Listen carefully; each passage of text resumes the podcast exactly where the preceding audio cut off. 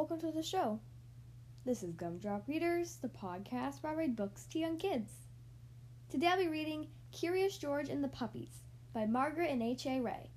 I hope you guys enjoy the story.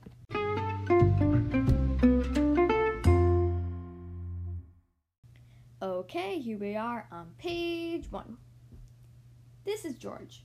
George was a good little monkey and always very curious. One day, George went for a walk with his friend, the man with the yellow hat. When they sat down on the bench to rest, they noticed a tiny kitten peeking out from under a bush. The kitten looked very frightened. Um, perhaps she's lost, said the man with the yellow hat.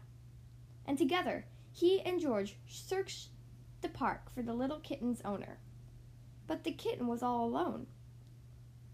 This kitten is way too young to be all on her own, the man said. We should take her to the animal shelter where they can care for her and find her a home. So George the kitten and the man with the yellow hat drove down to the animal shelter. The director of the shelter was glad to see them. It was good of you to bring the kitten here, she said. We will be happy to take care of her. George gave the kitten to the director. Then he and the man with the yellow hat walked inside. Come in, the director said, but watch where you step. We have a large litter of puppies, and one has gotten out of his cage. We're still looking for him, so please be careful. She closed the door quickly behind them. George had never been to an animal shelter before. Animals of all kinds were being cared for here. George saw bunnies, cats, turtles, and guinea pigs. He even saw a snake. But he didn't see any puppies. George, I'm going to have to sign some papers, said the man with the yellow hat. Please just stay here and don't be too curious. Just as the man with the yellow hat left the room, George heard barking. Maybe it was the puppies. But where was it coming from? George was curious. He followed the barking noise and found a room full of dogs. There were yellow dogs, spotted dogs, sleek dogs, and fluffy dogs. There were quiet dogs and yappy dogs and even dogs without a tail. But where were the puppies? Then George saw a little wagging tail, then another, and another. Once George saw the puppies, he could not take his eyes off of them. He had to pet one. Here was a puppy. This puppy liked George. George wanted to hold the puppy, so slowly he opened the cage door. But before George could even reach the puppy, the mother dog pushed the front door open and was off like a shot.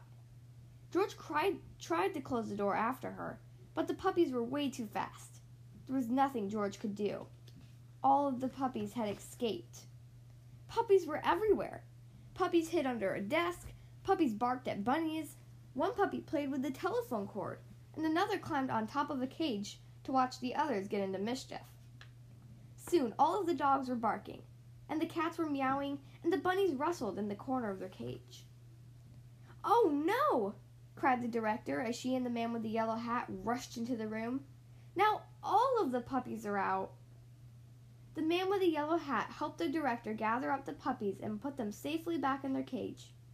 Soon all the animals settled down and were quiet again. Except for one, who was still barking. It was the mother dog, but what was she barking at? There was nothing here but a door. There must be something on the other side, thought George so he opened the door. It was the missing puppy! Everyone was happy to finally find the puppy. The director scooped him up and said, George, you certainly caused a ruckus, but if you hadn't let the puppies out, we might still be searching for this little one. She gave the puppies and their mother a snack. These puppies are now big enough to live with families who will take care of them, she said. Do you want to take one home with you, George? And George did. The end.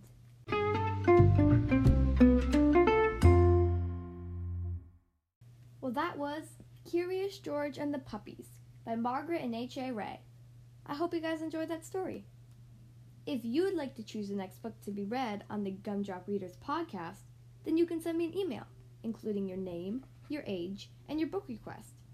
Ask an adult to help you send your email to gumdropreaders at gmail.com. Again, the podcast email is gumdropreaders at gmail.com. You can also check me out on Facebook at Gumdrop Readers Podcast and on Instagram at gumdrop underscore readers. Thank you guys so much for listening to today's episode, and I'll see you next time.